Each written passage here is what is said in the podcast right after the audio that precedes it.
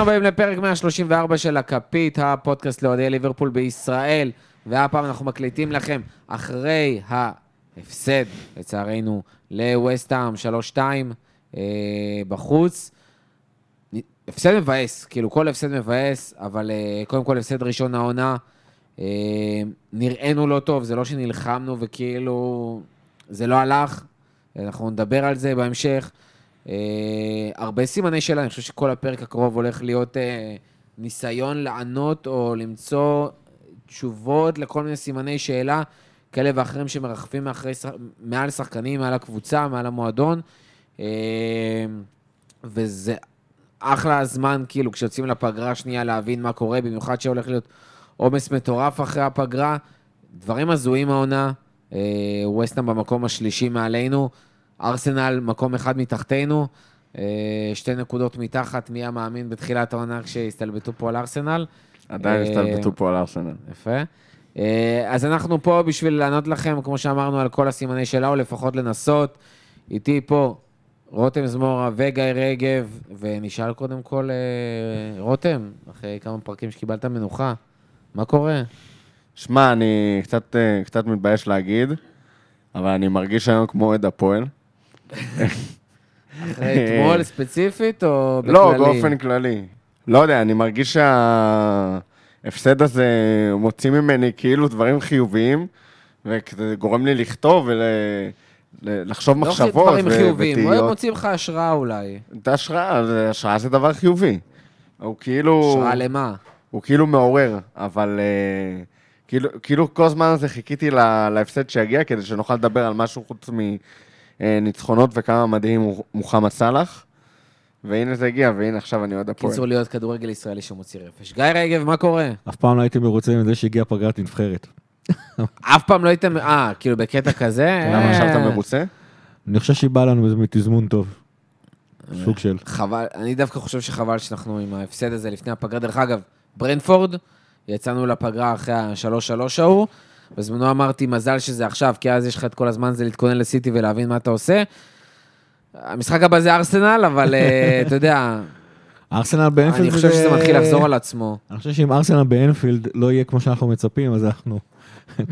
אם עד עכשיו לא היינו מודאגים, אז ממש נהיה מודאגים. טוב, ננסה לא להיות רק מתוסכלים בפרק הזה, אלא באמת לדבר על דברים מהותיים. אה, יש לנו כמה נושאים מרכזיים שאנחנו רוצים להתחיל ולדבר עליהם, ודברים לא נקודתיים, יש לנו עוד הרבה זמן בפרק הזה לדבר על שחקנים כאלה ואחרים, אבל בואו שנייה נסתכל על הקבוצה מלמעלה, ובואו ננסה להבין מה, מה לא עבד שם מול וסטאם, ולתחושתי זה משהו שכבר, אה, לא רק וסטאם, ראינו את זה מול ברייטון 60 דקות, ראינו את זה מול ברנפורד לפני. אה, זה דברים שחוזרים על עצמם, איבדנו לא מעט נקודות, הפקענו לא מעט שערים, אבל חטפנו לא מעט שערים ביחס לקבוצה שהתחילה עם הגנה טובה בעונה הזאת. וזה מרגיש כאילו יש איזושהי נאיביות אה, באוויר. שמע, קודם כל אני רוצה ש- שנצא פה קצת מהמרמור והדכדוך. את האליפות לא הפסדנו היום, הפסדנו לפני איזה שבועיים שלושה. יש אנשים שרוצים להרוג אותך. הם לא מבינים שזה סטלבט. אה, כן, חצי סטלבט, חצי, אתה יודע, בכל אה, צחוק יש אה, טיפת אמת. זה לא... מצד אחד, אתה בא ואומר ש... אתה בסך הכל ארבע נקודות מתחת לצ'לסי המוליכה, כל היריבות מאבדות נקודות, ועד עכשיו מסתמן שזאת לא תהיה עונה של אה, 100 נקודות ל... לאף קבוצה, וגם לא, לא בדיוק קרוב לזה. וזה גם לפני נובמבר ודצמבר המאוד שחורים, שהולכים להיות עם אה, ארגזים של משחקים. כן, ועוד יש לך... אבל כאילו על הנייר... והבטחת צ'מפיונס, וכן יהיו לך הקלות. ארבע נקודות מתחת למוליכה, זה לא משהו שאמור אה, לעורר בך יותר מדי חשש ויותר מדי דברים כאלה. אבל כמו שאמרת, זה מעל הכל, זה איזושהי נאיביות, איזושהי תחושה של אה, אה, מגיע לנו, ורק על עצם זה שמגיע לנו, כי אנחנו קבוצה כל כך טובה, אז אה, אשכרה נצליח לעשות תוצאות, ומשהו שם, משהו שם חסר. ב- מהרבה בחינות, אה, אבל קודם כל מבחינתי, במנטליות. אם אה, כשלקחת אליפות דיברת על מנטלנטי מאנסטרס, אז מבחינתי לפחות העונה אנחנו רואים בדיוק ההפך, וכשהולך לנו, אז הולך לנו, והכל נראה בא נורא בקלות, ואנחנו נראים באמת כמו הקבוצה הכי טובה בעולם, וכשלא הולך לנו, אז זה פשוט נראה כאילו השחקנים לא יודעים מה לעשות עם זה שלא הולך לנו. כאילו הם לא מבינים איך אנחנו קבוצה כל כך טובה ודברים לא הולכים לנו, והם שוכחים לעשות דברים בסיסיים, ואת הדברים שהובילו אותנו לפה, וזה זה, זה מדאיג מבחינתי. אני לא, לא, אני לא, אני לא אוהב אה, לפקפק גיא, גיא ב... אני פשוט לא אוהב לפקפק בשחקנים שלי, שלי. בשחקנים בקבוצה שאני מעודד עד כדי כך. אני, אני חושב שאתמול היה משחק... אה, זאת אומרת, בדרך כלל אני לא אוהב גם להילחץ מאיזה הפסד אחד אה, ראשון וזה, וכאלה ופה ושם. העניין הוא שאני אישית מהמשחק נגד סיטי מאוד מוטרד מאותו משהו ש, ש, שקורה בקבוצה. אה, ואתמול זה פשוט, ו, וכל פעם שאנחנו לא מנצחים, בין אם זה ברנדפורד, בין אם זה ברייטון, ובטח אתמול, אז זה כאילו, כל התחלואים כאילו נראים יותר ויותר גרוע. אני, כאילו באמת קשה לי, זה הופך לי את הבטן להגיד שהשחקנים שלנו לא מנטליים. תשמע, אתה, אתה כל הפעמים האלה אמרת שחסר לנו איזה תיאגו, חסר לנו שחקנים שישמרו על התוצאה נכון. וכאלה, אבל יכול להיות שזה לא כי חסר לך את השחקן הזה. יכול להיות כי הקבוצה כקבוצה לא עושה את זה. ראינו קבוצה כמו ברייטון שבאה מאומנת, קבוצה מול ווסטהאם שבאה מאומנת, קבוצה, קבוצה מול ברנדפורד, שלא התביישה לעצור ובאה מאומנת, וצ'לסי וסיטי והכל, אבל איכשהו זה מרגיש כאילו אצלנו זה לא בא ממקום של...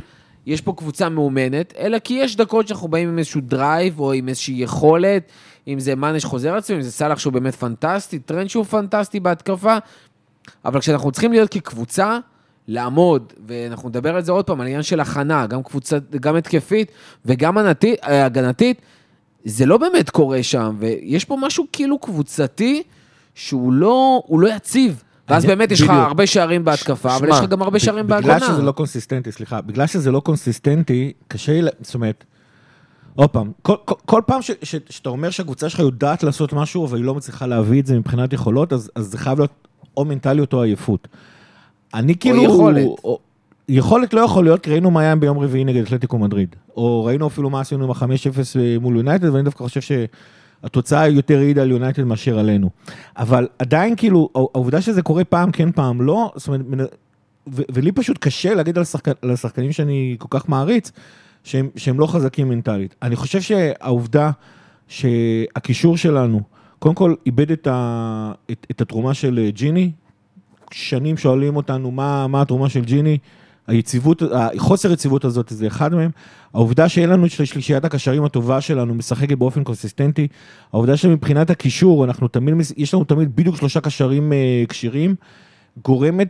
שכל פעם זה קשרים שונים לגמרי. כן, ויכול, ו, וגם שזה לא כל פעם קשרים uh, לגמרי. יכול להיות שזה גורם לאיזשהו סוג של עייפות, הרבה שחקנים צריכים להשלים, הרבה שחקנים, גם השלישייה הקדמית, גם הרביעייה האחורית, צריכים uh, לעזור שם לשלישיית הקשרים. אה, חוסר פיזיות, הרבה דברים ביחד, אבל אה, לא, זאת אומרת, הנקודה שרותם, הנקודה שרותם יכולה מאוד מאוד מאוד להיות נכונה, ואם היא נכונה, זה בעיה חמורה להמשך העונה. אני אגיד לך מה גורם לי לחשוב שזה מנטליות לפני כל דבר אחר, ומה הכי מדאיג אותי, זה בדיוק שלושת השערים שקיבלנו נגד ווסטהאם. וזאת לא פעם ראשונה שאנחנו אה, סופגים דברים בסגנון העונה, וזאת לא תהיה הפעם האחרונה לצערי. קודם כל הקרנות, ודיברתי על זה ב space, וזה משהו ש... אה, ב space, ב Clubhouse, שעלינו... wishful thinking. פרוידיאני, משהו. אה, ב Clubhouse שעלינו אחרי המשחק, מילא בקרן הראשונה, כשאתה רואה שחקנים מקיפים את אליסון, ואין אף שחקן שככה מטאטא אותם מסביב, מילא זה, כאילו, fool me once, shame on you, במקרה הזה זה לא shame כי הם שמו לך גול, אבל... אבל הקרן... fool me twice, fool me third, כאילו, כן, כמה? לפני השער הזה, לפני השער השלישי, כן. היה גם עוד קרן שהלכה למשקוף.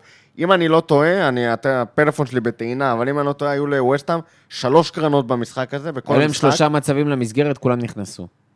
השער הראשון לא נחשב בעיטה למסגרת, כי זה היה שער עצמי, אבל כן. שלוש קרנות במשחק הזה, ו... שניים נגמרו ברשת, ושתיים נגמרו ברשת, ועוד אחת במשקוף, ובכל קרן כזאת ראית את אותו דבר, וזה לא שהם עשו לך איזשהו תרגיל גאוני, שאתה אומר, וואו, לא יכולתי לראות את זה, הביצוע היה מושלם, אז זה. היה שם קונספט מאוד פשוט. הרמה הייתה טובה, כן, אבל הקונספט היה מאוד פשוט. לכלוא את אליסון בין חבורה של שחקני uh, וסטאם, בהמות חזירים כאלה וזה.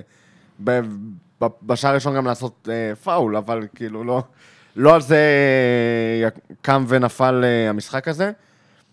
ואין אף שחקן שלנו ש, שבא ופשוט, מה, מה אתם עושים פה ברחבת החמש? כאילו, ת, תפנה אותם, תטאטא אותם, ואתה רואה את זה על כל קבוצה, והיית רואה את זה גם בליברפול לפני, לדוגמה, המשחק הזה.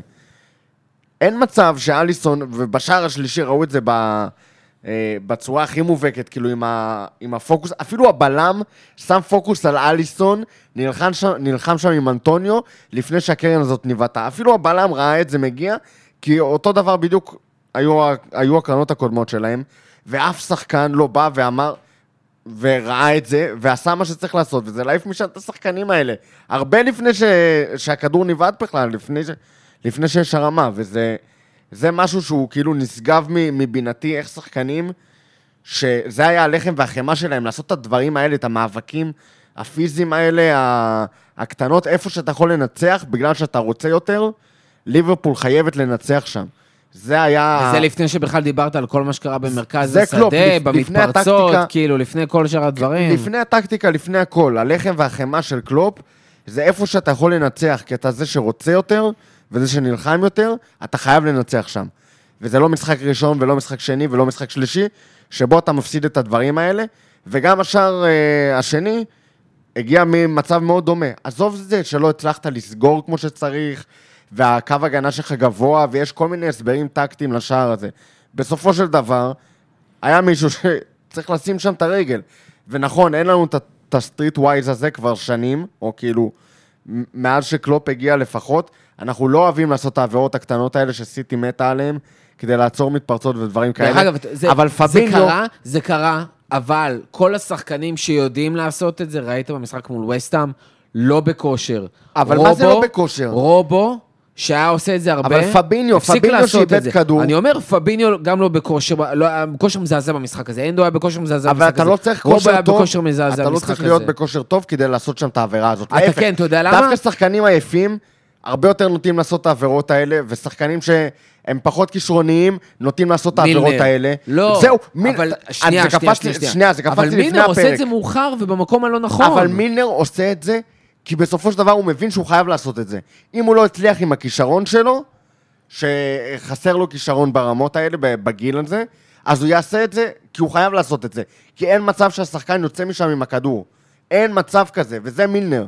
ווואלה, אנחנו כאילו יורדים עליו על כל הצהובים האלה שהוא מקבל. אבל בסופו של דבר, כל הצהובים האלה, ולדעת. לצאת רק עם צהוב, זה הדרך של מילנר, לחפות על, על חוסר הכישרון שלו. ומה שהכי מדאיג זה שאנחנו כל כך מסתמכים על הכישרון, ועל הכישרון של פביניו, ואנחנו דורשים מפביניו המון. הוא היה צריך להחזיק את המרכז קישור מול אה, רייס וסוצ'ק לבד במשחק הזה. וזה, רגע אחרי שהוא חזר מפציעה. וזו משימה כאילו מפלצתית, ועוד לעצור שם את כל ההתקפות של וסטאם. אבל כאילו אתה, אתה כל כך מסתמך על הכישרון הזה של פביניו, ופביניו כל כך מסתמך על הכישרון שלו, ושל וירג'יל, של כאילו, טוב, אם אני, אני לא חייב לעשות את הפאול הזה, כי יש את וירג'יל מאחוריי. אז וירג'יל... שזה מה. שהיה בהתקפה המתפרצת עם השער של פורנלס, זה בדיוק הסיפור. זה- היה שם זה שלושה בדיוק. שחקנים על שחקן וסטאם, והם פשוט, אף אחד לא ירד לתקן. אף אחד לא... זה היה נראה כאילו, טוב, אנחנו לא צריכים עכשיו להקריב פה צהוב, כי מישהו, כי אנחנו מספיק טובים כדי לעצור את זה. אבל וואלה... אז לא, לא מספיק טובים. גם, גם האליסון, כאילו, שכל... אצלנו כל כך הרבה פעמים, לא, זה בסדר, מצב שפשוט עבר לו בין ל- הזה. לא, חד משמעית. את לא, אני לא. תוקף את עכשיו אליסון, אבל המניעים, גם המניעים לא של למה שם. זה קורה, שמבחינתי אנחנו, לדעתי זה איזושהי, לא יודע, זכיחות, אה, יוהרה, או סתם אה, חוסר יכולת להתמודד עם זה שאתה באמת הכי טוב בעולם, מבחינת ה- כאילו מה שאתה מסוגל לייצר כשאתה בשיא שלך. זה הכל ספקולטיבי, כי אין לנו מושג מה באמת גורם לזה, זה יכול להיות אלף ואחד דברים. זה התחושות שלי מהניסיון אה, חיים שלי ומאיך שאני רואה את, ה, את תנועות הגוף של השחקנים ו, ואת העצבים שלהם. ועוד דבר שכאילו סופר בלט במשחק, במיוחד במחצית השנייה, זה העצבים של השחקנים, וקלופ גם דיבר על זה ב, אה, אני חושב שזה היה קלופ אחרי המשחק, שהשחקנים כאילו לא היו סבלניים. הם לא עשו את הדברים שהם יודעים לעשות, והם מסוגלים לעשות, והם כאילו הרגישו שמשהו צריך ללכת פשוט כי הם... כי מגיע להם שזה ילך וכאילו הם מספיק טובים, אבל, אבל זה לא הלך. וזה היה נראה נורא מתסכל. אני רוצה לדבר רגע על אה, דבר נוסף שפשוט באמת חירפן אותי, דיברנו על כל העניין המנטלי, אני רוצה שנייה לדבר על כל הצד המקצועי. אה, זה, זה שגע אותי, כי זה פשוט הרגיש שאני אני אקשר שנייה למה שדיברנו על העניין של היוהרה והביטחון וההסתמכות על הכישרון. ליברפול היא קבוצה שכל כך מתיימרת בלהיות מועדון מקצועי וחכם ואנליסטים, אנחנו מדברים על זה מלא, ואיך אפילו אנחנו יודעים לעשות את ההתאמות האלה במחצית השנייה, אבל הרגיש שליברפול פשוט לא הגיעה מוכנה, ועשתה את כל מה שאתה אמור לעשות מול וסטאם, הפוך. כאילו, הנתון אולי שגם פרסמתי אותו בטוויטר, הנתון שהכי חרפן אותי. 24 קרוסים לרחבה מול קבוצת הגובה הכי טובה בפרמייר ליג. זו הקבוצה שבגובה, בהגנה, היא הכי טובה, יותר מברנלי, יותר מכל קבוצה אחרת, יותר מצ'לסי. גם בהתקפה, זו קבוצה שבגובה היא הכי טובה, היא מפקיעה המון ממצבים נייחים. זומה עכשיו הגיע וראינו את השער שלו. זה, לא הבנתי איך זה לא הגיע כבר חמישה משחקים אחורה, אבל הנה זה מגיע, כי יש להם את היכולת הזאת.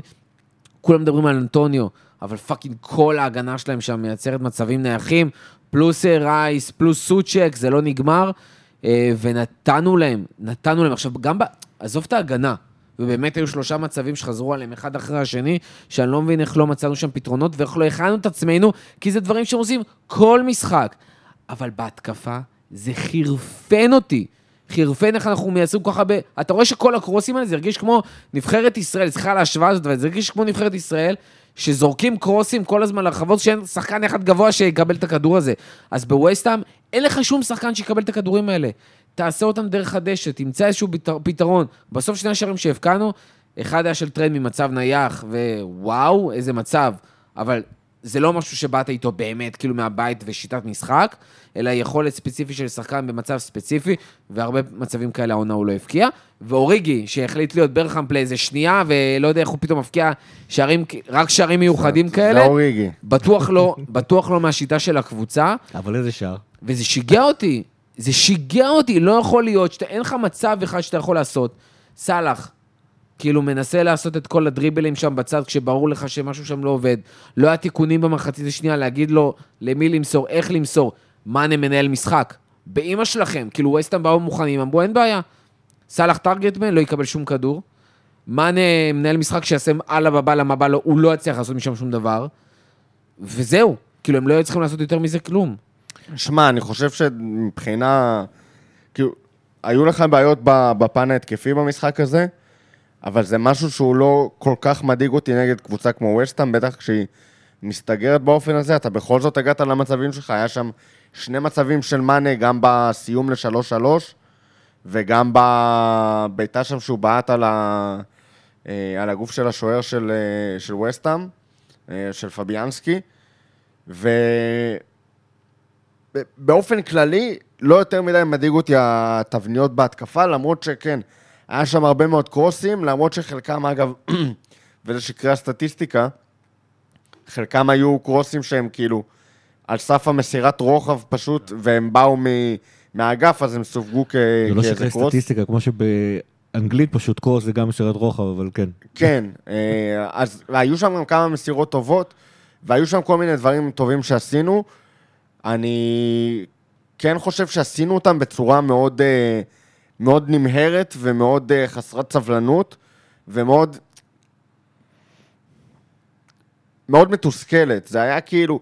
זה היה משחק, כתבתי את זה במחצית בטוויטר נראה לי, זה הרגיש כמו משחק נגד אתלטיקו, אבל מה שציפינו לראות נגד אתלטיקו, לא מה שקיבלנו בפועל. כן. מכל הם הבחינות. הם היו אתלטיקו יותר טובים מאתלטיקו. מכל הבחינות, והם תסכלו אותך, והם בעטו בך, והם uh, שברו אותך, והם דרך אגב, שלושה מצבים למסגרת של ליברפול במשחק הזה, מתוכם שתיים נכנסו. אז כאילו, ומאנה שם כנראה היה שלישי, ואם זה היה נכנס זה היה שלוש משלוש כמו וסטאם, אבל לא יכול להיות שאתה לא מייצר יותר מהמצבים האלה, אה, שאחד מהם היה במחצ... כאילו במחצית הראשונה היה לך מצב אחד למסגרת, זה זה- זה- זה עשית- הזיה, זה נשגב מספיק שער מבינתי. עצמי אתה הובלת גם ב-XG שם. בגדול עשית מספיק בשביל לסיים את המשחק הזה מבין ב-2-1, 2-0. זה מבחינת ההתקפה. ואתה לא יכול לצפות להרבה יותר מזה נגד ווסטהאם בחוץ, בטח לא בפורמה שהיא נמצאת. כאילו, הכל בסדר, לא, המשחק לא היה טוב התקפית, אבל הוא היה ווסטהאם רחוק. עם XG של אחד, ושם לך שלושה שערים. בדיוק, אבל הבעיה זה מה שעשית בצד השני של המגרש, ומה שאתה סובל ממנו... סליחה, טעות שלי חמישה למסגרת. חמישה למסגרת. ומה שעשית בצד השני של המשחק, ושוב, מה שאתה סובל ממנו כבר הרבה מאוד זמן. אה, הוכחה, שמת שלוש לברנדפורד, לא הספיק. שמת שניים לסיטי, לא הספיק. שמת שניים לברייטון, לא הספיק. שמת שלוש למילאן, בקושי הספיק. אבל כאילו... הבעיה מבחינתי היא ממש לא בהתקפה. הבעיה זה הכי גדולה, זה באיך אנחנו יורדים להגנה. הפייז הזה של הירידה שלנו להגנה, במיוחד שאתה משחק כל כך גבוה, וזה מה שקרה אתמול, זה היה כאילו פסיכי.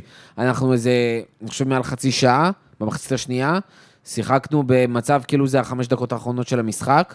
אני חייב, אני אה, חייב כאילו, לא להתייחס ידעת ל- להתמודד עם לקטע הזה. של הקו הגנה גבוה, ודיברנו על זה בעבר, וכאילו, עוד נדבר על זה.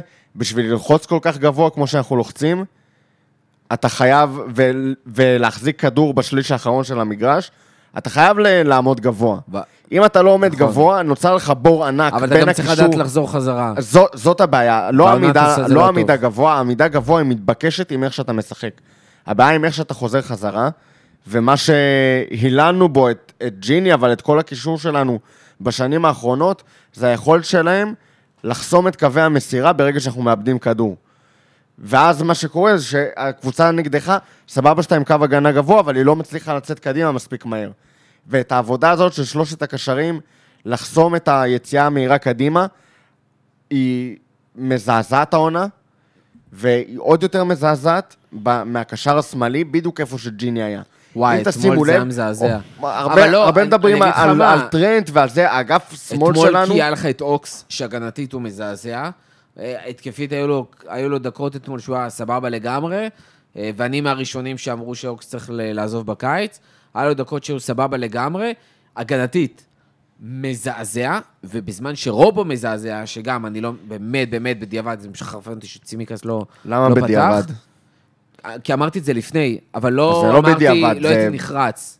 לא הייתי נחרץ. אחרי המשחק הזה, זה ממש כאילו עצבן אותי. נשמע כאילו ישב עם קלוב בחדר ההלבשה לפני המשחק. לא שכנעתי לא, אותו, לא, לא. לא שכנעתי את קלוב. כן, אבל לא, הייתי... למה לא שמתי. בווינר? אמרתי שצימקס צריך לפתוח, רובו כבר כמה משחקים לא טוב, צימקס היה טוב, ואתה צריך לתת לו, לדעתי לפחות, לפי המנטרה שלי, הוא היה צריך לשחק, אמרתי, אוקיי, סבבה, כאילו, ראיתי את ההרכב, אמרתי, טוב, רובו, גיא גם אה, דיבר לפני, בפרק האחרון, למה רובו צריך לפתוח, אני מקבל את הגישה הזאת, ואמרנו, יאללה, אבל אה, מה שקורה מיד אחרי זה, שפשוט רובו שוב לא טוב, כשאין אף אחד שיחפה עליו, וראינו את המיקומים הממוצעים של השחקנים אתמול, זה היה פשוט מחריד לראות את יש פה הבור הזה מישהו בצד שאמר שמאל. שצימקס צריך לפתוח, אני לא אגיד מי זה, אבל זה לא מורכו וזה לא...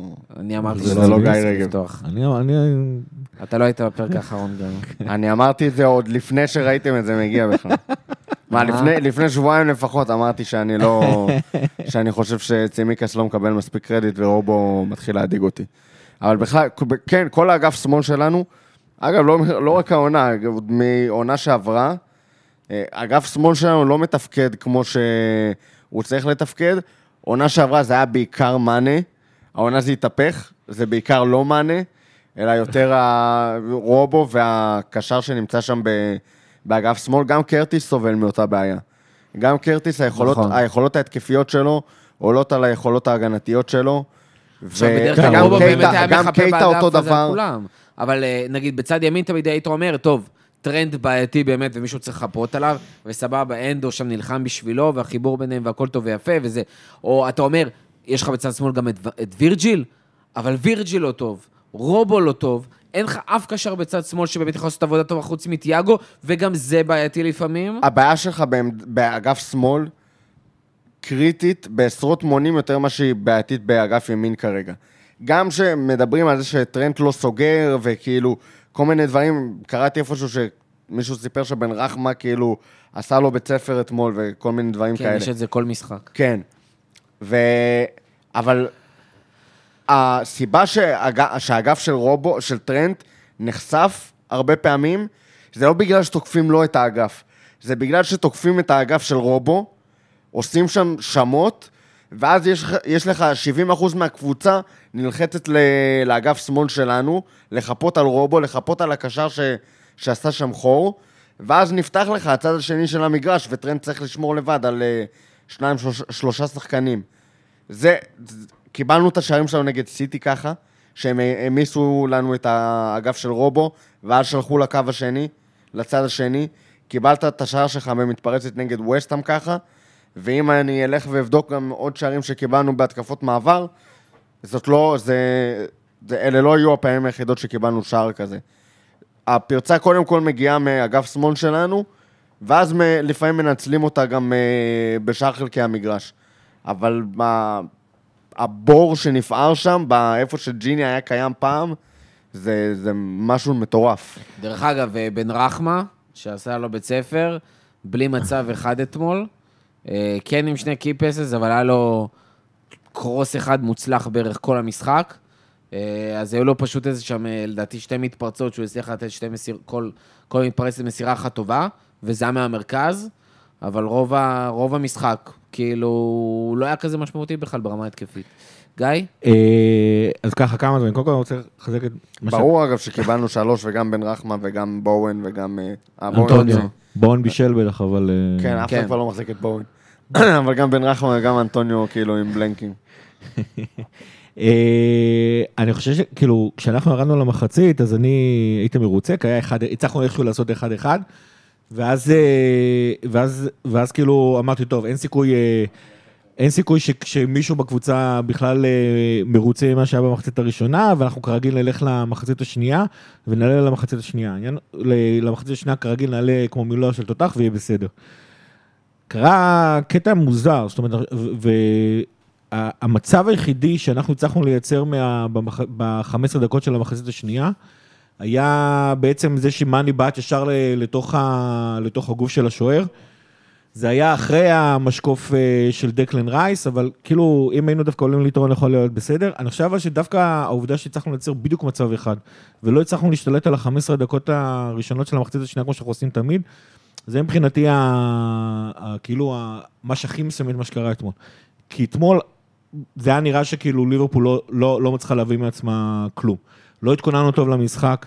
אה, 20 דקות אגב, לא, לא התכוננת. לא, לא, לא התכוננו טוב למשחק. 20 דקות בכלל, לא, לא היה משחק בכלל ב-20 דקות הראשונות. זה איכשהו תמיד היה פציעה, השופט או, שיחק. או זה, כן. אה, דברים כאלה, לא הצלחנו בכלל, אה. לא הצלחנו להתמודד אה, מנטלית עם העובדה שנכנסנו לפיגור. היה נראה ש, שהמשחק אה, נרפה לגמרי ו, ו, ומתוסכל לגמרי, ואיפשהו במחצית השנה- השנייה אמרתי, כאילו, לאחי שישב לידי, אמרתי שזה המשחק הכי מוזר שהייתי ב... המשחק הכי מוזר של ליברפול העונה, זה היה פשוט, כאילו אנחנו לא עושים כלום, ממש ממש שום דבר, וזה היה נראה כאילו אנחנו רק מחכים שפגרת הנבחרות תבוא. לגבי מה שהתחלתי להגיד על הפרצה באגף השמאלי, ספציפית במשחק הזה במיוחד, הייתה פרצה רצינית מאוד באגף הימני. אני לא יודע למה, קלופ סוף כל סוף, סוף כל סוף לצערי... מה זה לא יודע למה? הנדו אני היה. במשחק לא טוב, ולא חיפה שם אבל. לטרנד. אני אסביר לך מה אני לא יודע, אבל למה. משום החליטו ש- שטרנד, ב- כשאנחנו לפחות משחקים בהתקפה, טרנד צריך להיכנס לאמצע. אני יודע שזה משהו שהמון האוהדים של ליברפול מבקשים. לא האמנתי שקלופ אי פעם ייכנע לבקשות של האוהדים, אני לא חושב שזאת הסיבה. ואני תוהה אם טרנד בעצם ביקש אה, לעשות את הדבר הזה, אבל זה מייצר כמה דברים מאוד מאוד בעייתיים. קודם כל, אה, טרנד נכנס לאמצע, מי שמחפה עליו, מי שכאילו בעצם נכנס לתפקיד של אה, טרנד בהתקפה זה הנדו. הנדו לא טרנד באגף, פשוט לא. הוא גם לא משחק על הקו עצמו, זה גם לא מותח את הקבוצה היריבה שאתה משחק כמו שצריך, לא מייצר את, ה, את החורים שאתה רוצה לייצר שם, כמו שקרנט, שטרנד עושה כשהוא עומד על הקו, זה דבר אחד. דבר שני, טרנד כשהוא נמצא באמצע, הוא לא כל כך טוב כמו שאנחנו חושבים עליו, בגלל שאנחנו רואים אותו כל כך לא לא יודע מוצלח מי זה מהאגף. אנחנו, אבל אמרנו פה אלף פעם שטרנד לא, פחות לא, טוב מה, מה- אנחנו, מהקישור. כל אוהדי ליברפול ברחבי העולם וברשת הדיגיטלי בכלל. יש המון אנשים שכאילו מבקשים באמת לראות את טרנד באמצע, תביא את היכולות שלך מהאגף, תביא אותם לתוך הקישור. עכשיו, זה נכון שהוא עושה דברים שם טובים. הוא בכל אופן שחקן מאוד מאוד יצירתי, עם ראיית משחק מאוד טובה, ויכולת טכנית אה, ומסירה מאוד מאוד גבוהה. אבל באמצע הוא לא עושה את זה בצורה טובה, כמו שהוא עושה את זה כשהוא נמצא באגף. זה, זה אחד. שתיים, דיברנו על הקישור הפריך שלנו, הוא לא פיזי כמו הנדו. זאת אומרת, מה שקורה כש, כשטרנד נכנס לאמצע, אנחנו גם מפסידים את הנדו בעצם במרכז המגרש. זה אחד. המקרה היותר גרוע זה שלפעמים הנדו לא מתחלף עם טרנד בעצם ב, ב, בעמדה, זאת אומרת, אם תיארתי עכשיו את מה, מה שקורה בעצם כשהנדו נמצא, אה, הולך במקום טרנד לאגף הימני, הרבה פעמים הנדו נשאר באמצע, אני לא יודע מאיזה סיבה. מסיבה שאנחנו רוצים דווקא להעמיס את האמצע באותו, באותה נקודת זמן, פעם לנסות, אה, כן שיש שחקן אגף, פעם שיש אקסטרה שחקן במרכז השדה. אה, אם זה בגלל שהנדו ספציפית אה, אה, לא שם לב ולא הלך לאגף, אם זה בגלל שספציפית הנדו לא ציפה שטרנד במקרה הספציפי הזה ייכנס, זה לא משנה למה, יש מצבים שגם טרנד וגם הנדו נמצאים במרכז המגרש, ואז בכלל אין לנו אגף הימני. לא, ב, לא בהתקפה וגם לא בהגנה.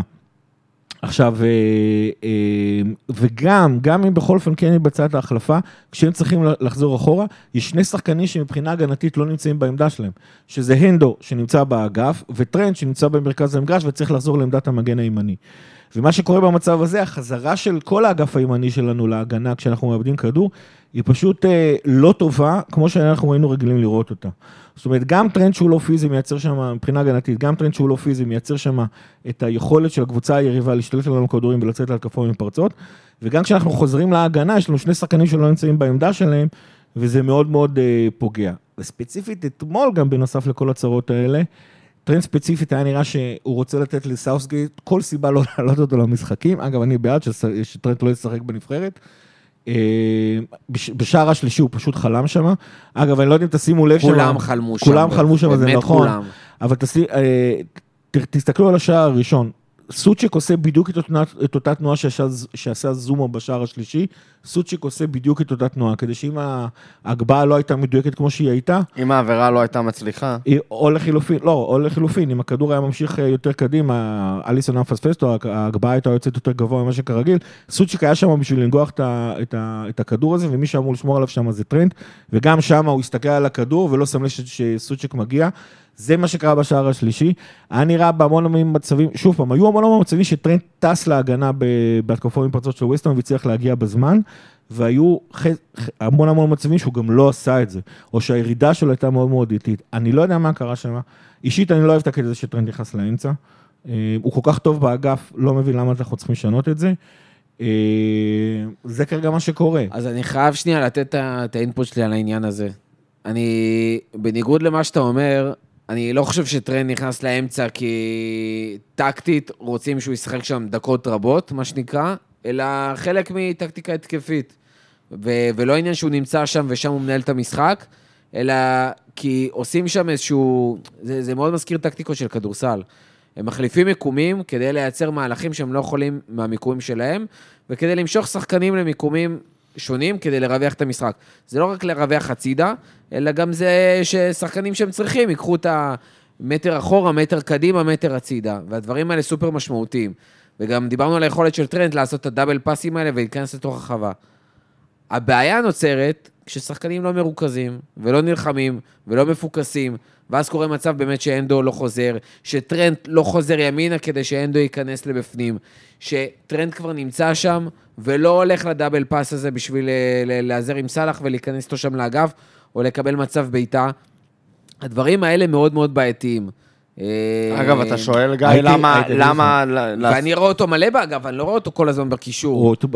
נכון, ספציפית אתמול נגד וסטאם, ומה שנקרא... אבל זה נורא מתבקש. שנייה, באתי עם המשימה הזאת כשראיתי את המשחק פעם שנייה, ממש לראות כזה, אני חושב שרוב ההתקפות שלנו היה, הייתי מסכים איתך מה שאתה אומר, אם זה היה קורה במקום אחר. אתה רואה את זה, אתה רואה את הכניסה של טרנט לתוך מרכז השדה מאוד מאוד מוקדם, וזה לא שהוא עושה את זה על סף הרחבה, הוא עושה את זה פשוט, הוא פשוט נכנס לעמדה של הנדו. זאת אומרת, מאוד מאוד קרוב לפביניו, מאוד מאוד מאחור, וזה נראה שכאילו הוא נמצא שם, כי כאילו להיות יותר מעורב בעניינים. עכשיו, זה נורא כיף, וזה נורא יעיל, וזה נורא טוב, שאתה, ששחקן מסוים משחק איפה שהוא רוצה, כשהוא נגיד משחק בעמדה של העשר. כי בכל אופן יש לך את הארבע-ארבע וחלוץ, והכל סבבה. כשאתה עושה את זה מעמדת המגן הימני, אתה שובר יותר מדי את המבנה של הקבוצה. וכמו שתיארתי... לא, ברגע אבל שהקבוצה שלך מאומנת ודינמית, ומחפים אחד על השני, אז זה עובד. זה עובד גם אצל סיטי. יש לי פה בעיה מאוד גדולה. אתה לא יכול לבוא ולהגיד שלא התכוננת לווסטאם, ושמול וסטאם זה נורא מטופש להרים כדורים. אני לא אמרתי שאתה מטופש להרים כדורים, אני זה אני הוא אמר. אמרתי. בסדר, אבל אתה, אני לא חושב שאתה חולק על זה. לא, אבל שהמטרה אני נגד חושב- ווסטהאם זה לא להרים כדורים. לא, בסדר. אבל, ואז לבוא ולהגיד, למה, למה, למה עשינו את השינוי הזה נגד ווסטהאם, והוצאנו את ה- את טרנט מהפוזיציה שבה הוא מרים כדורים, והכנסנו אותו יותר לאמצע. שאגב, הכניסה הזאת לאמצע, אמנם היא, היא אה, בדרך כלל קורית בשליש האחרון של המגרש, או ממש כאילו באזור נכון. ה-16, זה בדיוק העניין, ולא בשלב לא המוקדם בשליש- יותר. זה לא קרה בשליש הראשון של המגרש, האחרון של המגרש. זה קרה מאוד מאוד בהתחלת ההתקפה, זה קרה כשטרנד נכנס לעמדה ליד, אה, ליד פביניו, ואני שוב אומר, זה, זה משהו שראינו נגד ווסטהאם הרבה יותר, אבל זה קורה כל העונה, ואני חושב שזה אחת הסיבות שטרנד והנדו לא נמצאים במקומות הנכונים כאשר מתחילים נגדנו התקפות מפרצות, ואני חושב שלפחות כרגע, רב הנזק על התועלת של הדבר הזה. מעבר לזה שאני, כאילו, אגב, גם אם אתה מתכונן לא קיבלת לווסטהאם- על זה אף גול אתמול. גם את, נכון, ספציפית אתמול לא קיבלתי את הגולים מהמצבים האלה, זה נכון, אבל היו המון המון תקופות שכן היו, שהיו זה, אבל היו, היו משחקים אחרים שכן, וזה אחד.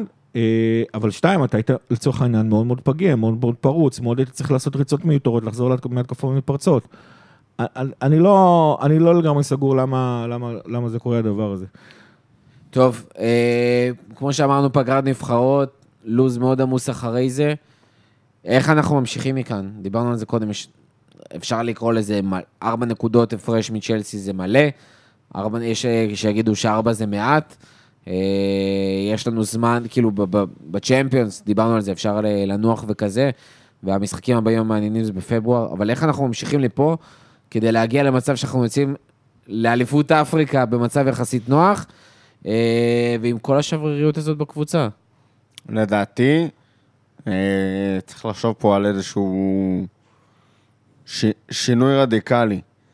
דרך אגב, אנחנו יכולים לדבר על רכש, אנחנו יכולים לדבר על רכש היום, אבל זה לא רלוונטי אני- ל-13 משחקים הקרובים שהולכים להיות בנובמבר זה, דצמבר. זה... לפחות. כאילו, אני יודע שלא אמרת את זה בהכרח בהקשר הזה, אבל אני אדגיש עוד יותר, שזה כאילו, שינוי דרסטי, זה לא בהכרח ברמת הרכש, אלא ברמת איך אנחנו משחקים עם אה, מצבת השחקנים הקיימת. אין לנו את ה... ופה אני אדאיג אותך עוד יותר, גיא, ואחת הסיבות שלדעתי לא הגענו לווסטהאם במחצית, זה כי אין לך את השחקן שהיית צריך להכניס כדי לעשות את השינוי הזה. אולי תיאגו, שאגב אין לי מושג למה לא נכנס יותר מוקדם. אולי צימיקס. אה, לא, צימיקס על רובו זה trade של פשוט שחקן שנמצא בפורמה יותר. יותר טובה מול זה. יש לך בעיה בקישור, דיברנו על זה גם ב... אחרי אה, ברייטון, ודיברנו על זה לא מעט בעונה. אין לך שחקן בקישור שיכול לעשות את התפקיד של ג'יני, ולא רק זה שאין לך שחקן בקישור שיכול לעשות את התפקיד של ג'יני, הקשרים שיש לך כרגע כן כשירים, אה, חושפים אותך בהרבה מאוד דרכים בצורה שבה אתה משחק כרגע. בין אם זה קייטה, בין אם זה אוקס, ובין אם זה אה, קרטיס. אף אחד מהשלושה האלה לא יכול למלא את התפקיד של הקשר השמאלי אז מה אתה יכול לעשות. אחרת? מה שקלוב בעצם אומר, אין לי את הקשר הזה, אוקיי, אז אני משחק עם קשר התקפי, אני כנראה אחטוף, אבל אני כנראה אבקיע יותר, אבל מה שקורה שאתה מפקיע את מה שאתה חוטף, אתה מגיע לכל התיקואים מול ווסט, לא, אתה יכול להגיד את זה על כל דבר. אתה אתה יכול, יכול אתה לשנות? יכול, א', לשים את אה, פביניו ואנדו יותר קרובים אחד לשני, באמצע, לזנוח קצת את המשולשים לפחות באגף ימין, אה, או לצורך העניין באגף שמאל, לקרב את אנדו ופביניו, שיהיה לך את החומה הזאת במרכז המגרש, לתת לאנדו יותר אחריות הגנתית, ולמצוא את הפתרון הזה מקדימה, אפילו ברמה של לעבור לארבעה מקדימה, עם אה, מינמינו, או כל מיני... ז'וטה, אוריגי. או ז'וטה, או כל מיני פתרונות אחרים, אוריגי, ז'וטה אה, זה... כרגע בובי פצוע. כן, כרגע כאילו בואי אין, אה, פצוע, אז זה כאילו עוד בעיה שיש לך. אבל לעשות איזושהי אדפטציה שמכסה על, ה... על החורים שלך, אה, על החסרונות שלך. זה משהו שקלופ מאוד לא אוהב לעשות ומאוד לא מתאים לקלופ, אבל אני חושב שאם הוא לא יעשה את זה, אנחנו... וידבוק בטהרנות שלו, כשאין לו כרגע את השחקנים שמתאימים לזה, זה בעיה, וזה אגב אותו דבר שראינו בעונת 17-18. הייתה שם איזושהי טהרנות בשיטה, שלא התאימה לשחקנים. קיבלנו על זה לא מעט בראש, לפעמים זה הצליח בצורה מטורפת, לפעמים זה התפוצץ לנו בפנים. כשאתה בונה משהו אז זה בסדר, זה כמו שדיברנו על, אה, על יונייטד, ומי זה היה? מייקל אורן נראה לי אה, אמר את זה. ש... מי? יופי. שכאילו יונייטד צריכה לדבוק בשיטת משחק שלה, ומי שלא מתאים שיעוף. ולא צריך לכסות על כל מיני חורים. במקרה של יונייטד זה נכון, אבל בנקודת זמן שאנחנו נמצאים בה כרגע, בטח עם כל הפציעות, אתה צריך לבצע איזושהי, איזושהי אדפטציה, כי זה לא, זה, זה לא מתקתק, זה לא עובד, ו... את, כדי שזה יעבוד, אתה צריך שחקנים מעולים בכושר מעולה. זה לא יכול לעבוד אחרת.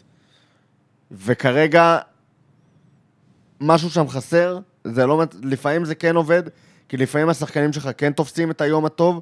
העניין הוא שכשהם ביום בינוני ומטה, זה... זה נהיה ווסטהאם וברייטון. כן, בדיוק. ש- ואתה חייב לשנות את זה, כדי זה- ש... זה- זה שג'יני לא נמצא, אה, מן הסתם זה קריטי, כמו שספק קרא לנו העונה, אבל אני חושב שכאילו, תיאגו, עוד פעם, אתה פשוט משנה קצת את החלוקת האחריות במגרש, תיאגו אמור לפתור את זה, פשוט פותר את זה אחרת. זאת אומרת, הוא לא פיזי כמו תיאגו, והוא לא... אבל תיאגו זה שחקן אחד שכשיר במקרה הטוב ל-50% מהעונה. זה אחת הבעיות. וככה היא- בחרת להיכנס לעונה השאלה, הזאת גם. השאלה, היא, השאלה היא מה באמת כרגע גורם לבעיה הזאת. האם זו באמת עייפות מנטלית או עייפות פיזית? אם, עייפות, אם זו עייפות פיזית, עם, עם קצת אה, ניהול מסוים של הסגל בתקופה הקרו- הקרובה, בעיקר לאור העובדה שאת שני המשחקים הבאים אה, בליגת האלופות אנחנו לא צריכים לשחק.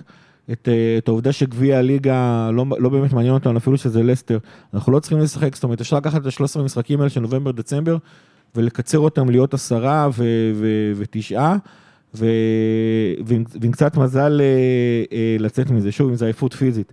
הבעיה היא שאז מגיעה אליפות אפריקה, ואז הולכים לך שניים מהשחקנים היותר טובים שלך העונה, אה, ואתה עוד פעם תהיה עם איזשהו סגל קצר, ולך תדע אם פרמינו יחזור, ואיך הוא יחזור, וכו' וכו' וכו' וכו' וכו'. אם הבעיה היא אבל היא אותה בעיה מנטלית שאתה תיארת אותה, לצערי זה- כנראה לא ישתנה עד סוף העונה. זאת אומרת, זה, זה יהיה המצב, ה... זה יהיה המצב שאנחנו נראה אותה. אני לא, זאת אומרת, גם אם קלופ ישנה את, ה... את הצורה הדרסטית בשיטת המשחק, או יעשה התאמה, או יעבור ל-4, 2, 3, 1, או whatever. אגב, בשביל שפביניו יהיה, שהנדו יהיה קרוב לפביניו, צריך להפסיק שטרנט ייכנס לאמצע, זה גם חלק מהקטע. אה, זאת אומרת, אני, לא- קודם כל אני לא רואה את קלופ עושה את זה, כמו שאמרת, בקטעים האלה הוא, הוא יותר טהרן מאשר גמיש. אה, זה אחד, שתיים, אני לא בטוח שיש לנו בסגל כרגע שחקנים, בטח עם הכשירות של, ה, של הקשרים שלנו, אני לא בטוח שיש לנו כרגע את, ה, את הסגל לעשות את השינויים האלה. אני וקלופ, לא יודע אם יש לך את הסגל אה, לא לעשות את השינויים האלה. אני חושב שאם אם אנחנו נצליח להגיע למצב שבנובמבר-דצמבר פביניו, תיאגו והנדו כשירים, ולכאורה אנחנו אחרי, אחרי פגרת הנבחרת זה מה שקורה, אם הבעיה היא עייפות פיזית, הרבה מה, מהצרות שאנחנו רואים ייפתרו. אם הבעיה אבל עייפות מנטלית, אז זה מה שאנחנו נראה מליברפול עד סוף העונה. תראה, גם ווסטהאם אה, משחקת באירופה. גם ווסטהאם עובדת מאוד מאוד קשה. אין שם המון רוטציה. אתה רואה את אותם שחקנים פחות או כן, יותר אבל עולים הם, כל אה, משחק. בליגה, בליגה האירופית, הם דווקא, אני חושב, נדמה לי שהם דווקא כן עושים רוטציה, לא? כשהתכוננו למשחק, אתה בדקת את זה? יכול להיות שבליגה האירופית טיפה יותר. אבל... אה, אבל אני... אתה הצגת פה שתי אופציות, שזה או העייפות הזאת או העייפות הזאת. יכול להיות שזה גם וגם, וזה בכלל חמור. לא, יכול להיות גם שזה משהו שלישי. וזה שפשוט אין לך את השחקנים המספיק טובים כרגע בשביל לעשות את מה שאתה עושה. וזה, שוב, חוזר לאותה נקודה. אגב, שחקנים מספיק טובים, זה גם יכול להיות וירג'יל בשיאו שלא נמצא כרגע.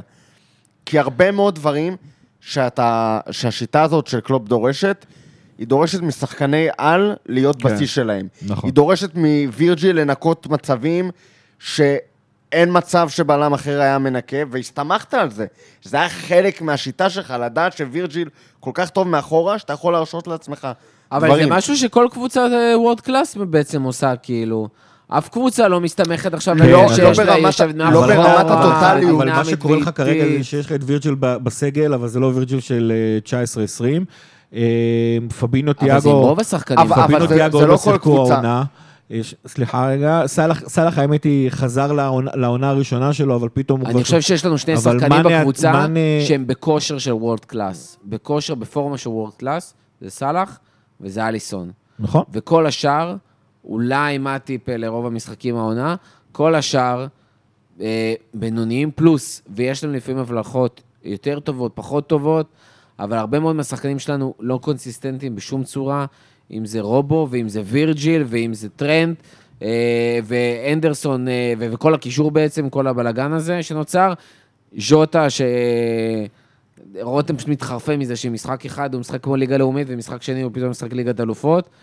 אה, מאנה שכאילו משחק משתפר, אבל אולי. עדיין לא מאנה שאנחנו הכרנו, אה, וזה באמת משאיר רק את, אה, רק את סאלח ואת אליסון, ומה שמוביל אותי לנקודה של, שבא לי לדבר שנייה על ההתקפה, שאתה אומר לעצמך, אתה באמת מרגיש שחוץ מסאלח ששם world class, אם סאלח לא היה ככה ברמה הזאת העונה, והוא באמת בשיא של השיא שלו, אם הוא לא היה ככה, ועובדה, הנה, שלושה משחקים אחרונים הוא לא ככה, מול ברייטון הוא לא הפקיע, מול... אה, אתלטיקו לא היית צריך. מול אתלטיקו לא היית צריך, אבל מול ברייטון הוא לא הפקיע, ומול ווסטהאם הוא לא הפקיע, ולא ניצחנו באף אחד מהמשחקים נכון. האלה.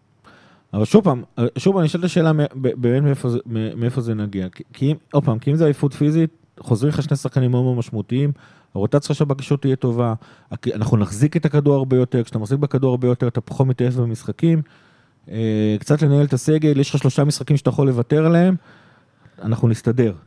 אבל לא, לא יכול להיות שאנחנו באים ואומרים, רגע, יש פה עייפות פיזית של כמה שחקנים, בוא נעשה למשחק אחד לפחות איזושהי התאמה. כאילו, שמע, אנחנו- עש- עשינו... עשינו את 38 משחקים בליגה, האלה. אנחנו צריכים כל הזמן לשחק כמו ליברפול, לא משנה מה. עשינו את הספקולציות האלה עונה שעברה. כמה פעמים, כן, ב- בעונה שעברה במיוחד, וזה, אבל קשה לי נורא לראות את קלופ מקריב אה, משחק ליגה באופן הזה, אני גם לא חושב שזה יספיק, זו עייפות שהיא כל כך מצטברת, שאתה לא יכול כאילו בדרך כלל ב- אבל גם משחק הצהרה אחד לשבור מסתברת אותה. כבר. הבעיה מצטברת, הבור נפער. הבעיה מצטברת, אבל לדעתי זה נובע קודם כל מהשיטה שאנחנו משחקים בה, שהיא דורשת אפילו עוד יותר מהשיטה ששיחקנו בה אה, עד עכשיו. אמרת שכאילו כל הקבוצות מסתמכות ככה על, על שחקנים מסוימים והיכולת האישית שלהם, על צ'לסי לצורך העניין.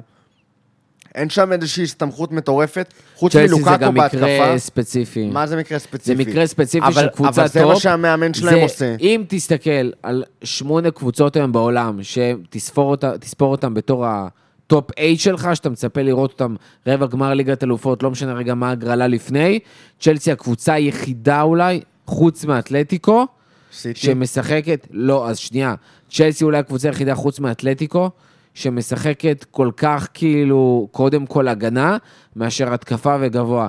סיטי תשחק התקפה וגבוה. זה- פריס זה לא קשור ל- התקפה לשיטת- וגבוה. ביירן תשחק התקפה וגבוה, ליברפול תשחק התקפה וגבוה. קודם כל להחזיק בכדור, קודם כל לשלוט, קודם כל ללחוץ למעלה. וזה מה שליברפול עושה. אבל אבל, אבל זה לא קשור לזה. בליברפול יש לך כמה נקודות ש... ריאל מדריד. אה, לדוגמה. פביניו, סבבה? כרגע הדרישה שלך מפביניו זה להחזיק לבד את לא כל נכון, מרכז הקישור. לא נכון, זה לא הדרישה שלך לבד. מפביניו. כי גם השני קשרים לידו צריכים ללחוץ. הבעיה, אבל, הבעיה, אבל ככה אתה משחק. שהם לא ששני מספיק הקשרים טובים. אבל ככה- זה טרנט ואוקס. אבל ככה אתה משחק. אתה שולח את שני הקשרים שלך, שהם לא פביניו, מאוד גבוה, מאוד למעלה. אתה עושה איתם, ואנחנו מדברים על זה מתחילת העונה, אתה עושה איתם כל מיני ניסויים ומשולשים וכל מיני דברים כאלה. ואתה משאיר את אוקס בצורה יזומה, לבד שם. אתה משאיר אותו שם, ואתה מסתמך על כמה ש... אמרתי אוקס? פביניו. אתה משאיר את פביניו לבד שם, ואתה מסתמך על זה בעיניים עצומות, שהוא יחזיק את זה. והרבה מאוד משחקים הוא עושה את זה. וכשהוא לא מצליח לעשות את זה, אתה אומר, טוב, אז אני סומך על וירג'יל ש... שיחזיק את זה. וגם זה הוא לא תמיד מצליח לעשות, ובסוף אתה סומך על, על אליסון. עכשיו. ברוב המקרים זה עובד, אנחנו עדיין כאילו ארבע נקודות מצ'לסי. ברוב המקרים זה עובד, אבל זה לא עובד במספיק מקרים כדי להביא את התוצאות שאתה רוצה, לפחות לא העונה. זה עבד בעבר, אה, והייתה לך, שוב, בקישור, היה- הייתה לך רשת ביטחון לפני פביניו, מלבד פביניו. אה, והעונה אין לך את הרשת ביטחון הזאת, ולא רק שאין לך את הרשת ביטחון, אלא גם פביניו לא באותה, באותו לא לבל. וגם וירג'י לא באותו לבל. לסיטי לצורך העניין, היא לא משאירה את מרכז הקישור שלה חשוף. צ'לסי, צ'לסי את ההגנה שלה, שחקני ההגנה שלה עושים עבודה נהדרת, אבל יש שם כל כך הרבה פוקוס בהגנה, שאתה מרגיש שגם אם מישהו יפ, יפשל, אז יש שם כל כך הרבה שחקנים בתוך הרחבה, שבסוף מישהו ינקה את זה. ובקטע הזה צ'לסי אולי טיפה בפן ההתקפי, מסתמכת על, אה, על לוקאקו וכרגע גם על המגנים שלה. אבל יש לך הרבה מאוד נקודות בליברפול שאתה מסתמך יותר מדי על יכולת אישית, ולא מפצה על אה, אני חושב היעדרה. שבכולם, בכל המקומות, אה, בכל התפקידים. אני אתה אומר, על פביניו אתה מסתבך, על וירג'ל אתה מסתמך, על אליסון אנחנו מסתמכים, על סאלח אנחנו מסתמכים. לא, על, על סאלח אתה מסתמך לא כשיטת משחק. יש לך את, ה, את ז'וטה, יש לך את מאנה, יש לך כאילו תרומה מהקישור, אתה לא... מס... כשיטה אתה לא מסתמך על סאלח. אבל כשיטה אתה מסתמך על זה שפביניו יעצור לך לפחות 70% מהמתפרצות. ואם הוא לא עושה לך 70% מהמתפרצות, אז אתה בבעיה. טוב, אני חושב שדיברנו ככה, באמת כיסינו כמעט את הכל, אפילו הצלחנו לכסות את כל השאלות של האנשים, הצלחתי, חיפשתי איזה חצי שאלה, כאילו, אבל פשוט בייסיקלי ענינו על הכל. אה, בעשר דקות האחרונות... לא ענית על הכל. מה לא עניתי? ענית על הכל. טורקי שאל כמה נגמר המשחק נגד אה, יונייטד. חמש. אבל גם ענינו? לו, ב- ענינו לו כבר על זה. בסדר, זה עדיין אה, תמיד אפשר לענות נכון, על זה. נכון. אנחנו רוצים לדבר שנייה, לעצור שנייה לדבר על השיפוט. אה, אחרי שכבר דיברנו 50 דקות על דברים אחרים וכמה ליברפול הייתה בעייתית. אני חושב שיש לנו את הקרדיט כרגע להגיד כמה שהשיפוט היה מזעזע באופן חריג לליגה האנגלית אפילו. שמע, קודם כל, סליחתי מהמאזין גיא שפר, שהבן אדם כאילו מכיר אותי מכל מיני פוסטים כאלה שאני עושה בחוג, שהם אה, כאילו מעמיקים וכתובים יפה, וגם בפוד בדרך כלל, כאילו, אני עושה פה בורדל חצי מהזמן, אבל בגדול אני כאילו נשמע אינטליגנט וחלק מהזמן. נשמע. ובמולי, כשהוא ראה, ראה איתנו את המשחק במולי, כל המחצית הראשונה, כל מה שעשיתי היה לקלל ולצעוק על השופט. כל המחצית הראשונה.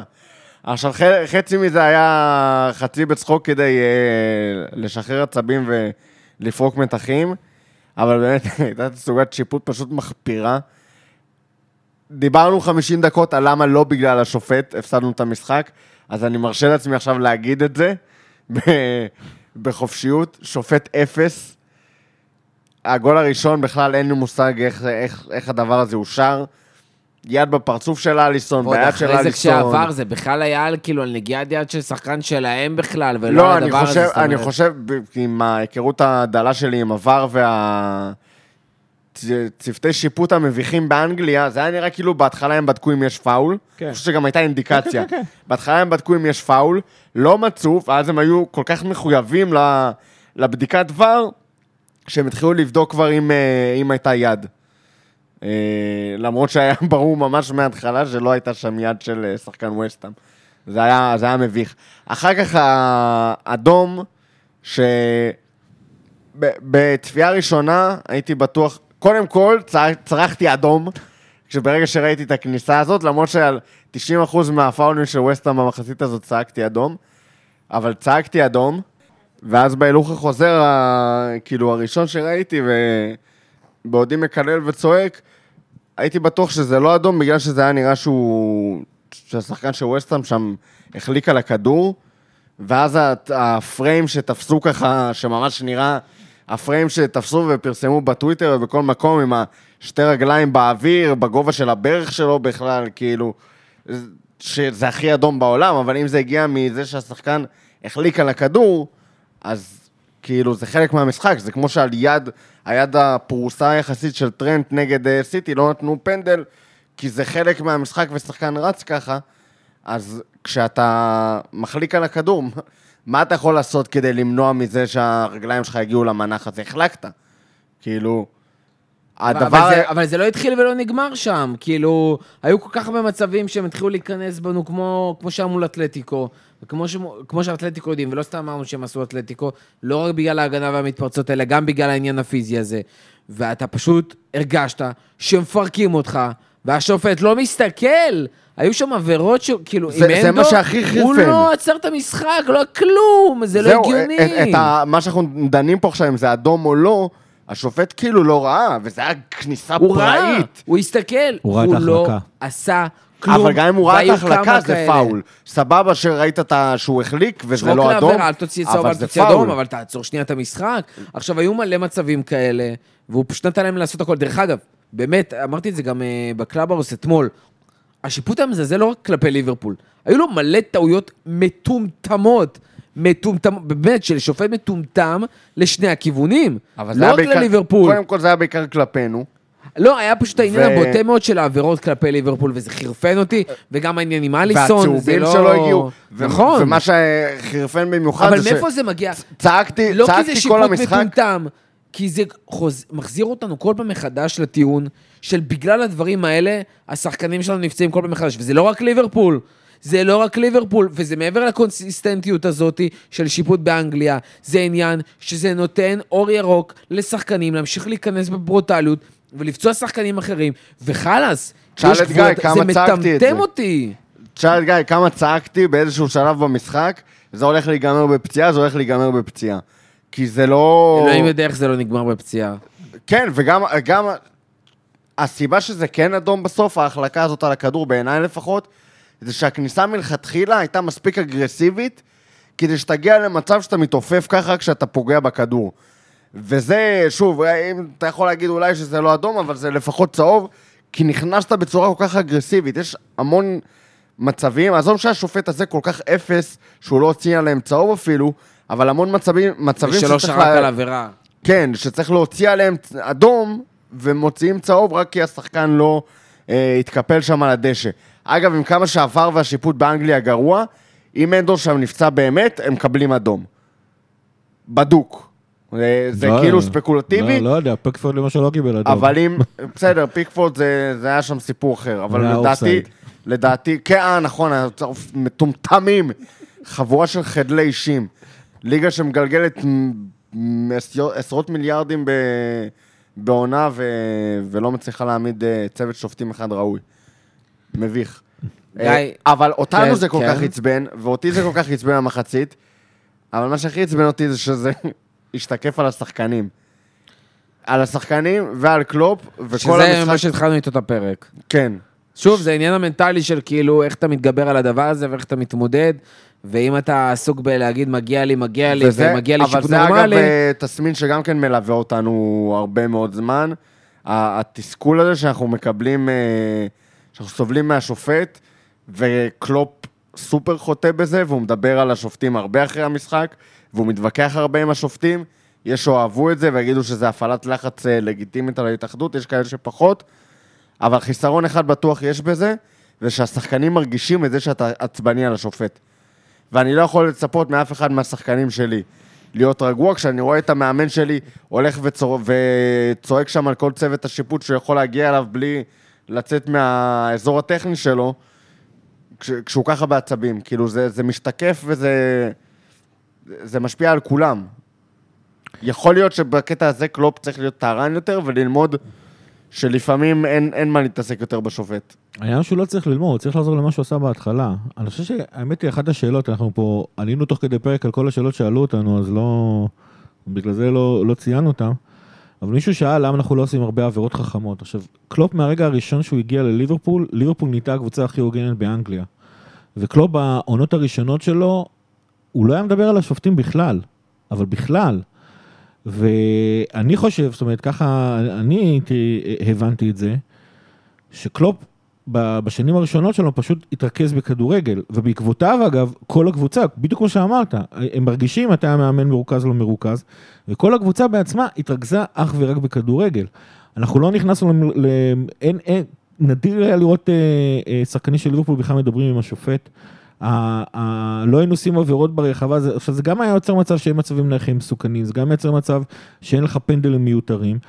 אבל אני חושב שהעוצמה הכי חזקה של כל הדבר הזה זה של ליברפול בעונות הראשונות של קלופ התעסקה כל הזמן אך ורק בכדורגל, ואך ורק במה אנחנו יכולים לעשות, ואיזושהי מנטרה שקלופ היה אומר, אנחנו משקיעים 100% במה שאנחנו יכולים להשפיע ב, על המגרש, ואנחנו לא משקיעים שום אנרגיה על דברים שאנחנו לא יכולים להשפיע עליהם. לא, לא מתלוננים על שופטים, לא מתלוננים על מזג האוויר, אנחנו עושים כל מה שאנחנו יכולים בשביל אה, אה, אה, לחכות, בשביל זה, וזה משהו שאיבדנו, וקצת חבל. משהו אחרון לסיום? או דברים אחרונים לסיום? סיפור נחמד מאתמול במול אני יכול, סוף כל סוף, כי היה דבר אחד חיובי אתמול. מה, שגיא שפר חשב שאני זה אח שלך? לא. ממש לא. אה, לפני הקורונה, בערך שבועיים לפני הקורונה, היה איזה בחור בשם דיוויד, Scouser אה, שאומנם גר במנצ'סטר ויהודי, שבא פעם בשנה לארץ. אה, אז שבועיים לפני שהתחילה הקורונה, הוא היה בישראל, ובסוף המשחק הוא בא אלינו ודיבר איתנו עם כל החבורה של, שאנחנו יושבים במולי, ואמר שהוא נורא נורא התרגש לראות קבוצה של אה, אוהדים ישראלים שמקריאה את כל השירים של ליברפול וכל כך שמחים ואיזה יופי ופה ושמה. היום, סליחה, אתמול, הוא חזר פעם ראשונה לישראל מאז שהתחילה הקורונה, והוא בא ו- ותפס אותנו ואמר שהוא אה, חשב עלינו וקיווה מאוד מאוד לפגוש אותנו גם כן אתמול. אה, הוא אמר שבטח כשזכינו באליפות ובמהלך עוד כמה אירועים במהלך השנה, השנתיים האחרונות הוא חשב עלינו ותהה מה אנחנו בישראל מרגישים, סיפרנו לו, הוא אמנם סיים בזה שהוא ירד על המבטא הישראלי שלנו, ממש אנחנו שרים את כל השירים. איך. אין לו בושה, ואין לדבר כן. אנגלית, ואני בקושי מבין אותו. זה, זה נכון, האמת הוא גם היה המבטא שיכור, על כל שלכם. משפט, על כל משפט, הוא היה מבטא צריך שלכם, לחזור, מבטא אה, של גיא רגב, על כל משפט הוא חזר. שלוש, אה, שלוש פעמים, אבל האמת, אני חייב לומר שזה מסוג הדברים שנורא נורא כיף בלהיות אוהד אה, כדורגל.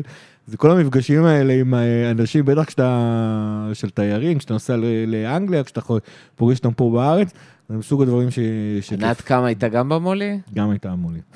או קוזקי, לא נהנית לפגוש אותו? כן, גם אותו האמת אבל בסדר. היה שם אוהד ווסטהאם נראה כמו ג'יסון פארק, או... או, וואו, כל הגזענות יוצאת. לא, הוא היה ממש דומה. לא יודע, אבל יאללה. רותם, משהו אחרון לסיום?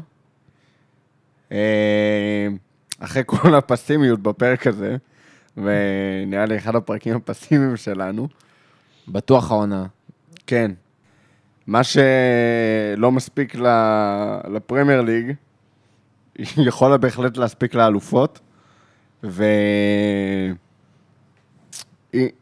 במקרה לא תרוץ לאליפות בשלבים האחרים של העונה, וככל הנראה תבטיח top 4 לא עוד יותר מדי זמן, למרות היכולת לא, לא ה- בטוח. הלא תשמע, יש לך אידיאלית. תחרות ב top 4 כרגע. אני לא יודע, אני דווקא זוכר שהצלחנו לעשות עונה של 97 נקודות ולקחת אליפות אירופה, זאת אומרת, אני לא חושב שזה בא אחד אני קצת זוכר. שהיינו בפורמה שונה באותה עונה. לא, אבל בשורה התחתונה היא אותו דבר. יש פה עדיין, לדעתי, פייבוריטית לזכייה בצ'מפיונס. כן, זה כן.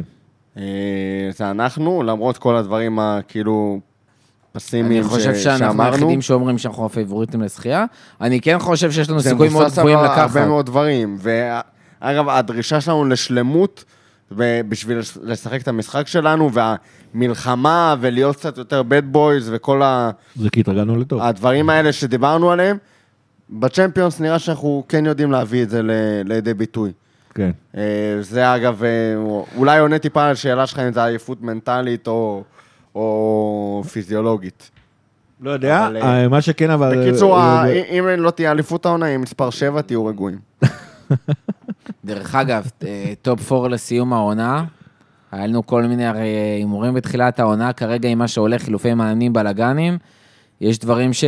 אני למשל חושב שכאילו צ'לסי, סיטי, ליברפול זה ה-obvious, של top 3 כאילו, ולדעתי טוטנאם עם קונטה הולכת להשתחל אה, מעל דווקא יונייטד, כמו שזה נראה... ומעל ארסנל המשתפרת, ומעל ברייטון כמו שטובה שזה עונה, נראה וווסטהאם. כרגע, ווסטהאם היא... אמיתי, כאילו.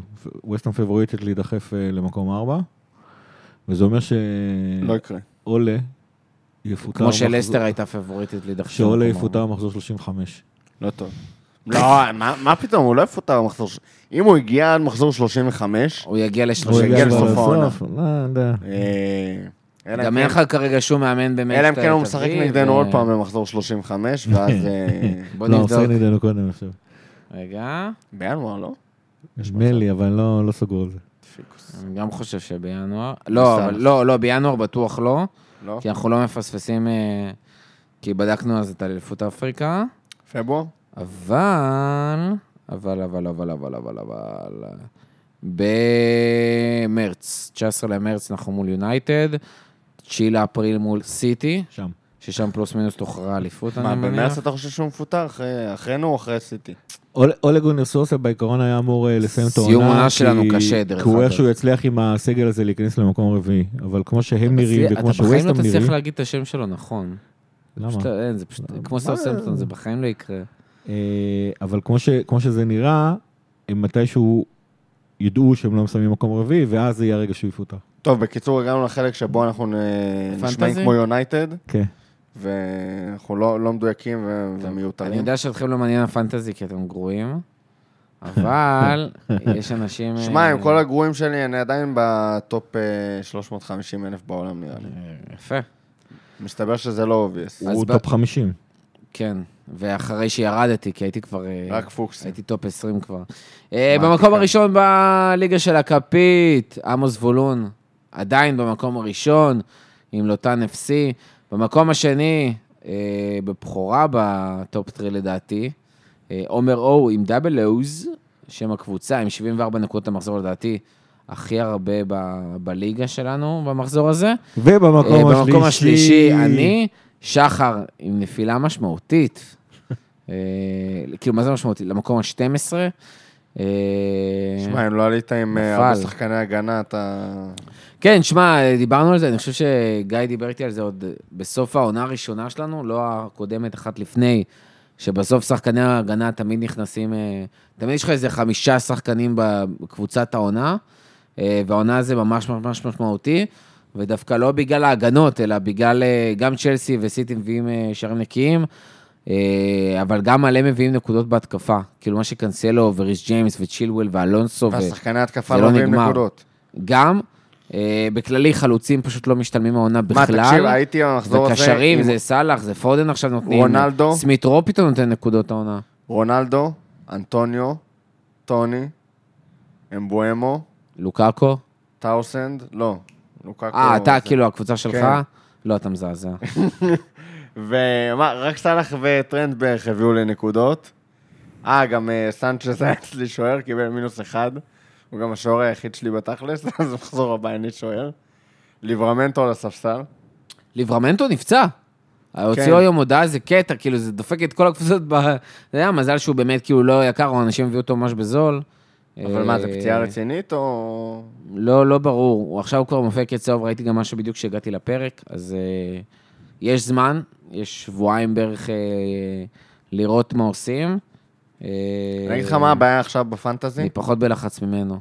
שנראה שכל מי שבטופ, יש לו פחות או יותר את אותו סגל. אה, לא בדיוק. זה קנסלו, אה, מאסט, צ'ילואל ג'יימס, כן, אבל לא לכולם יש את. שניהם. טרנד בכלל לא must, כאילו, זה לא מישהו שאתה רואה אותו הרבה ב top. לא must, אבל יש שם זה, ובקישור ו- יש לך את סאלח, וכל השאר לא ממש רלוונטי. אה, כאילו די יש משתנה. ויש, אנשים שתפסו את גלאגר וסמית רו ופודן, תפסו רפיניה במשחקים הטובים, כאילו, וכזה גם... אה, כן, שם יש יותר מקום למשחק, אבל בהגנה...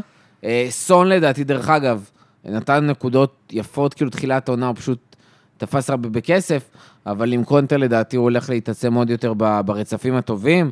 אה, אנשים ששוב, תפסו את אה, ליברמנטו, טוב, הוונג, אה, עם מעט מאוד כסף, אנטוניו בזמן, בן רחמה בהתחלה. הרבה דברים משתנים, אבל... מי- הכיל אותנו את הלוק של טוני? ברבירו, נכון? הרבה. לא, אבל- אותנו. ברבירו. לא יודע, הרבה, הר- היה לו אחוזים מטורפים בתחילת עונה. מטורפים. זה לא רק ברבירו. אני גם פתחתי איתו, אבל אני הבנתי כאילו אחרי שלושה משחקים שהוא פשוט... אני פתחתי אה, איתו, נשארתי איתו עד לא שהוא ירד את זה. ל-6.2, והחלטתי להשאיר אותו רק כי, כי כאב לי לאבד 0.3 על, על הטוני הזה, ובסוף אני הוא חזר. החזרתי אותו עכשיו, דרך אגב. איכשהו הוא חזר ל-6.6 בלי שהוא הביא כמעט אף נקודה. לא, כי עכשיו הרבה גם הביאו אותו לקראת רצף משחקים טוב, ואז מול נוריץ' הוא לא נתן כלום. עכשיו יש להם ניו קאסל, נראה מה הוא ואמבואמו יעשו. אין, מי, כן. מי שרוצה, אני מעיף את uh, שמע, טוני אני עם בקרוב. אדרסון, כדי שיהיה לי כאילו שש נקודות כמעט בטוחות כל מחזור. כי זה עדיף לי ו... ואין שחקני התקפה ששווים את זה. טוב. טוב, אה, אנחנו מסיימים? זהו, סיימים, נגמר? די, חלאס. אז אה, תודה רבה לכל מי שהיה איתנו עד הסוף, תודה רבה רותם, תודה רבה גיא, ועד הפעם הבאה, לפטר.